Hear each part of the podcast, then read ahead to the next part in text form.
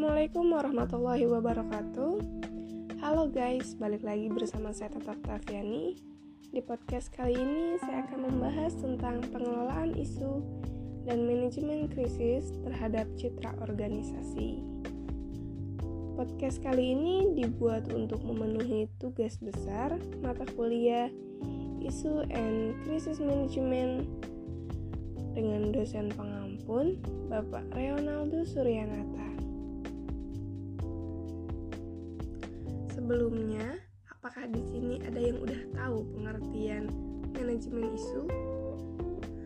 Menurut Institute for PR, manajemen isu merupakan proses manajemen strategis yang membantu perusahaan mendeteksi dan merespon pada perubahan di lingkungan sosio dan politik. Salah satunya di perusahaan. Sederhananya, hal ini merupakan proses untuk memantau dan mengidentifikasi perusahaan di lingkungan perusahaan. Jika ada masalah, perubahan, dan situasi yang membutuhkan komunikasi dan pemahaman antara dua pihak, maka PR lah yang harus dapat mengkomunikasikannya dengan baik. Jadi, hal ini merupakan jembatan antara perusahaan dan para stakeholdernya pada dasarnya, manajemen isu sangat dibutuhkan perusahaan karena dapat meminimalkan kemungkinan sebuah masalah menjadi sebuah PR krisis. Selanjutnya, perbedaan manajemen isu dan manajemen krisis.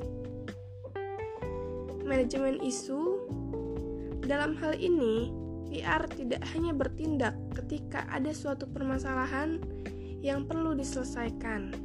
Proses ini bisa berlangsung selama berbulan-bulan atau bahkan bertahun-tahun untuk manajemen isu di perusahaan.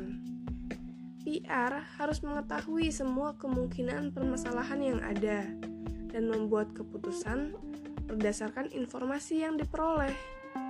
Jadi, sebelum suatu hal pecah menjadi isu yang besar, PR harus sudah bisa memperkirakan implikasinya dan melakukan tindakan yang tepat. Selanjutnya, pengertian manajemen krisis. Manajemen krisis dilakukan saat itu juga, tanpa pengumpulan informasi yang menyeluruh. Biaya proses ini tentunya lebih besar daripada manajemen isu dan bisa membuat perusahaan cukup kewalahan. Ketika sebuah kejadian negatif terjadi, PR harus segera siap meminimalkan konsekuensinya agar tidak berdampak lebih besar terhadap stakeholder dan perusahaan. Peran public relation dalam menangani isu dan krisis.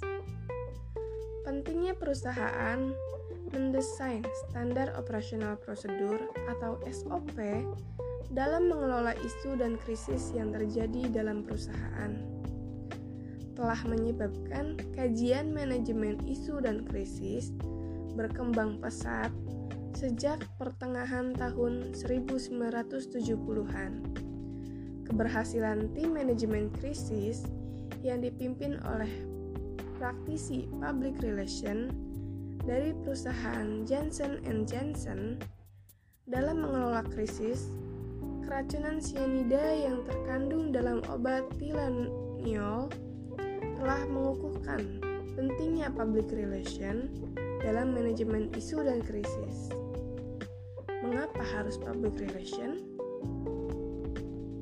Untuk menjawab pertanyaan di atas, perlu dipahami peran public relation dalam perusahaan. Menurut pendekatan sistem yang dikembangkan secara simultan pada tahun 1950-an dan 1960-an oleh Ludwig von Bartholeny. Pendekatan sistem menekankan bahwa perusahaan seperti organisme terbuka terhadap lingkungan dan harus mencapai sebuah hubungan yang tepat dengan lingkungan jika ingin bertahan hidup.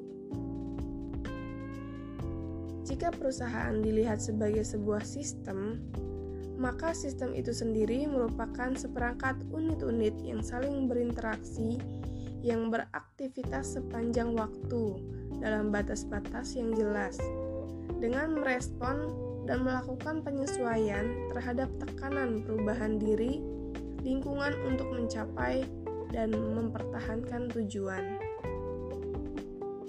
Kesimpulannya, manajemen krisis adalah respon pertama perusahaan terhadap sebuah kejadian yang dapat merubah jalannya operasi bisnis yang telah berjalan normal, yang menyebabkan perusahaan mengalami kesulitan untuk mengoptimalkan fungsi-fungsi yang ada, dan dengan demikian dapat dikategorikan sebagai krisis.